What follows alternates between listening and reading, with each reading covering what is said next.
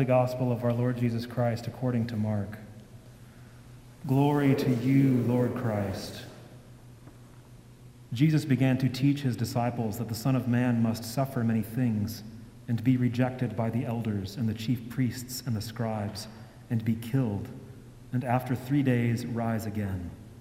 And he said this plainly. And Peter took him and began to rebuke him. But turning and seeing his disciples, he rebuked Peter and said, Get behind me, Satan, for you are not on the side of God, but of men.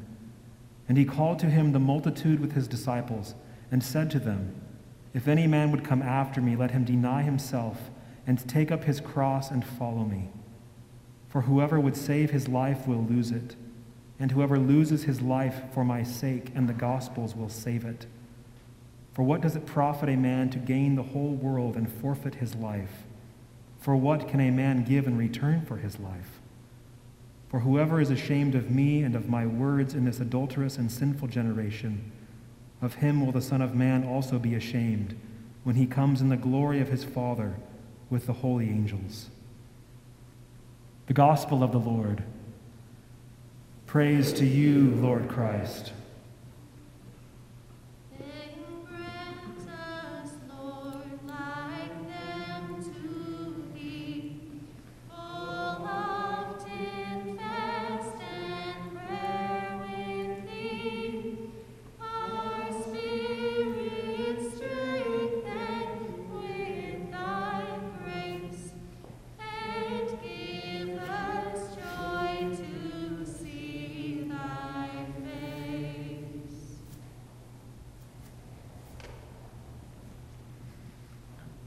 Be seated.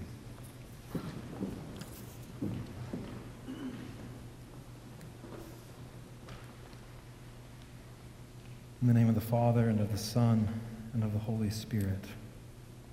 Amen.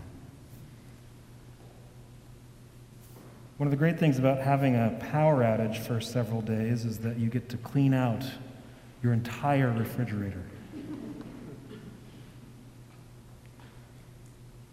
You smelled old beans? Lent can feel a lot like cleaning out your fridge. You have to sort out what's still fresh and alive and what's rotted and dead. And there's an intentionality in Lent that can feel about as fun as finding those moldy pinto beans at the back of the shelf. But it's important to remember two things. Everyone has moldy pinto beans at the back of their fridge from time to time. And when you find the moldy beans, you toss them out. You don't open the Tupperware lid and set them on the counter for 40 days to really contemplate their horror. Speaking spiritually, doing the hard work of trying to look full facedly at your sinful habits and patterns isn't about obsessing over them, essentially setting them on the counter of your life so that you can constantly be reminded of their stench. It is rather a work done in concert with the Holy Spirit to bring about a cleansing because your soul is worth it. Modern life has left most of us feeling lonely, spread too thin, and constantly distracted. Our own guilt on top of that can leave us feeling like a fraud, like if anyone found out the truth about us, we would be left alone for sure. And we've all developed coping mechanisms to try to survive this exhaustion. And psychiatric sciences are catching up to what the church has always known that we need seasons of intentional reflection, space to reconsider what life is all about.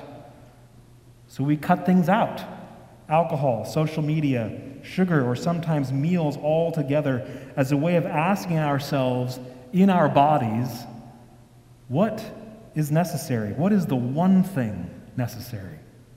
And what is the good life? There's a key difference, a breaking off point, if you will, between those who follow Christ and those who don't in how these culling seasons are approached. Lent is not a self improvement season, nor is it a time for self flagellation. In a sense, I think Lent should be a time for us to get into the habit of developing a set of frequently asked questions that we come back to again and again. And I cannot think of a better set of questions to frequently ask than the ones that St. Paul is asking for us in Romans chapter 8. If God is for us, who can be against us? St. Paul knew quite well who could be against us. He bore the marks in his body of the stones hurled at him until he was left for dead. Paul will be shipwrecked, beaten, imprisoned, threatened, and maligned as he goes about filling up what is lacking in Christ's sufferings. If St. Paul cared more about his own comfort than the message of Christ's kingship, he would never have left the house on Straight Street. At his conversion, as he sat blind, awaiting Ananias to come and open his eyes, God showed to him all of the things that he would suffer for the sake of Christ. And he still went around the world. If God be for us, who can be against us? Isn't a formula to a life without suffering. On the contrary, for many Christians throughout the world, being on the side of God leads directly to incredible suffering. There are those now who have been granted a temporary authority, many of whom are misusing it, but there is a day coming when Christ will be all in all and God will put all things in subjection under him. Every knee will bow and every tongue will confess that Jesus Christ is the world's true Lord and there is none beside him. We're told that God is a God of the living and not the dead. Therefore, fear not those who kill the body but are unable to kill the soul Rather, fear him who is able to destroy both body and soul in hell. And this is what St. Paul is getting at. If you are in Christ, then God is for you. The legal indebtedness of your sin has been done away with, and the judge of all things, the only one with an opinion that ultimately matters, has already issued his verdict and come out in favor of you because of the work that Christ has accomplished in his incarnation, crucifixion, and resurrection. If God is for us, who can be against us?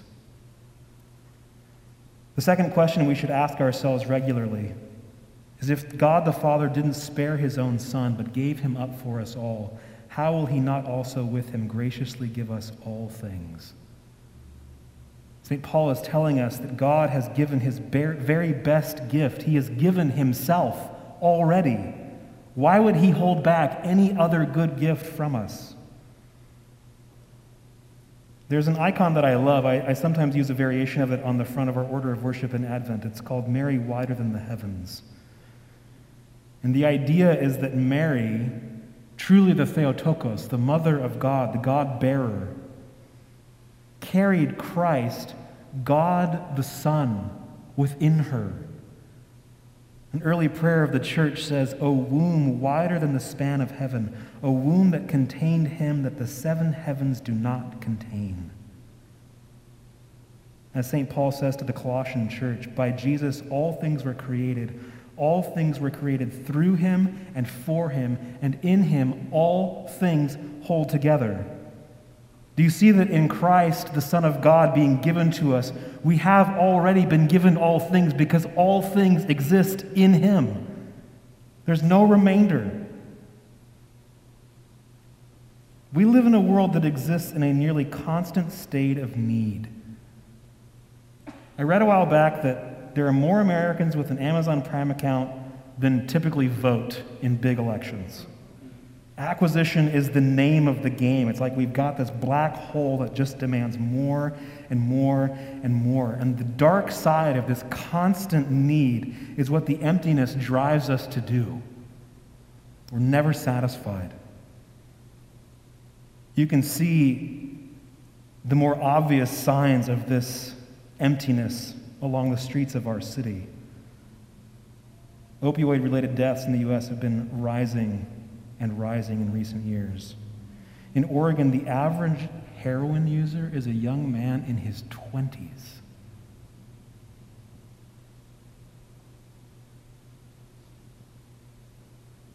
By almost any metric you look at, we're not doing well as a culture.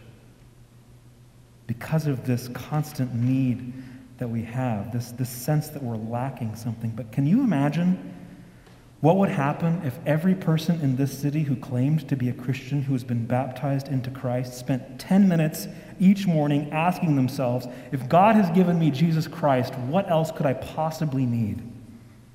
Imagine if you didn't have to prove anything in conversation with people, even people who look down on you. Imagine entering each day with all of its pain and joy and sorrow and comfort and viewing it as a gift. Imagine not viewing other people as competition or a nuisance or a liability. There's this great scene in 30 Rock where Jack, who's the high powered CEO who's spent his entire life climbing corporate success and chasing money, is talking with Kenneth, who is like the exact opposite of Jack. Kenneth is a page. He's basically got the worst internship you can imagine. He works like 120 hours a week and basically gets paid nothing.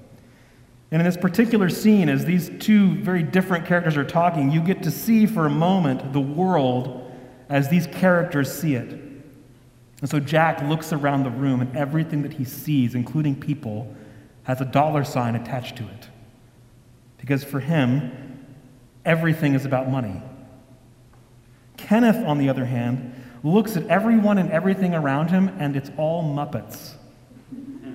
It's all just friendship and good intentions. The Christian vision of the world is neither of these things. It is not a zero sum competition, nor is it naive idealism that fails to look at reality squarely. Rather, we are to encounter the world as cruciform people. People who have been formed in the way of the cross can actually take evil seriously. With Solzhenitsyn, we can say that the line of good and evil isn't just out there, it's in here. It's running right down the center of every human heart. And when we recognize that God has given us Christ and Him crucified, we no longer have to pretend that evil isn't devastating. We know that it is because we have been given an afflicted Christ. But we also no longer have to live as if we're locked in the devastation of evil because we have been given Christ, the firstborn from the dead, the head over all, not just creation but the new creation. If God is for you, who could possibly be against you? If God has given you the crucified and risen Christ, what good gift would he possibly withhold from you? If you have been given Christ, and in him the entire universe is held together, what more could you possibly need? Yeah, you say. But you don't know the things that I've done. You don't know the ways that I've failed as a parent or a spouse or a friend. You don't know the shameful secrets that I carry around. Ah. But St. Paul is ahead of us here, too. If God Himself justifies us, who is left to condemn us? Your sin that the devil has used to imprison you in shame and guilt no longer has power over you. Because as St. Paul says to the Philippians, he counts all things as loss so that he may have a righteousness that doesn't come through the law but through faith in Christ. He says earlier in his letter to the Romans, you are justified by God's grace as a gift. The devil will tempt you to sin, and when you fall into it, he will heap condemnation on you. Martin Luther says, When the devil throws your sins in your face and declares that you deserve death and hell, tell him this I admit that I deserve death and hell. What of it? For I know one who suffered and made satisfaction on my behalf. His name is Jesus Christ, Son of God, and where he is, there I shall be also. If God has given you justification as a free gift, what is there that could stand up and condemn you?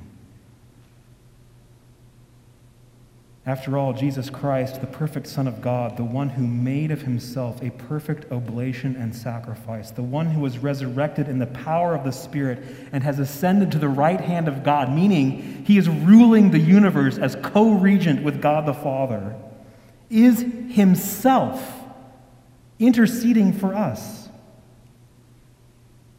The eternal high priest, the Lamb who was slain before the foundation of the world, before whom all the elders and the multitudes of saints bow down in endless worship, for he alone is worthy of all praise. This God, this man, has given you his own righteousness as a gift, and he endlessly intercedes on your behalf. Why would he do this? I've met myself. Why would he do this? Rowan Williams has this insightful little line. He says that humans, he's, he's British, okay? Just cut, cut through the British and translate it to American. He says humans love largely because of fellow feeling, meaning we get along and therefore we have common interests so we can love each other. Humans love largely because of fellow feeling. But God's love is such that it never depends on having something in common.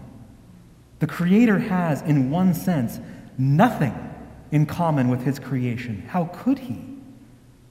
But he is completely free to exercise his essential being, which is love, wherever he wills.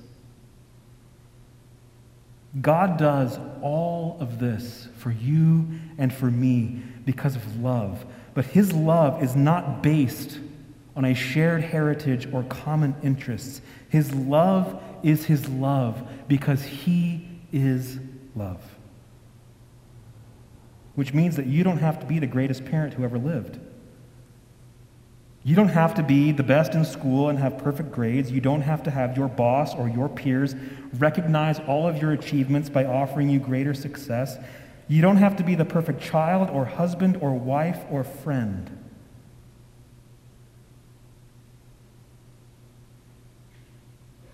What is the burden that you have brought to this place? That you're not good enough? That you're unlovable? That they won't accept you or recognize your greatness? Have you been keeping a list of all of your wins and your achievements in order to prove to everyone, look, I deserve to be in? It's exhausting. Have you been feeding all of your failures so that they keep whispering to you at night about how shameful you are, how you don't deserve anything good, how when anyone finds out, they're going to leave? It's paralyzing. If God is for you, if He has given you Christ, His Son, and if He Himself has justified you and made you righteous as a gift, what is there in any possible world that could separate you from the love of Christ Jesus? Amen.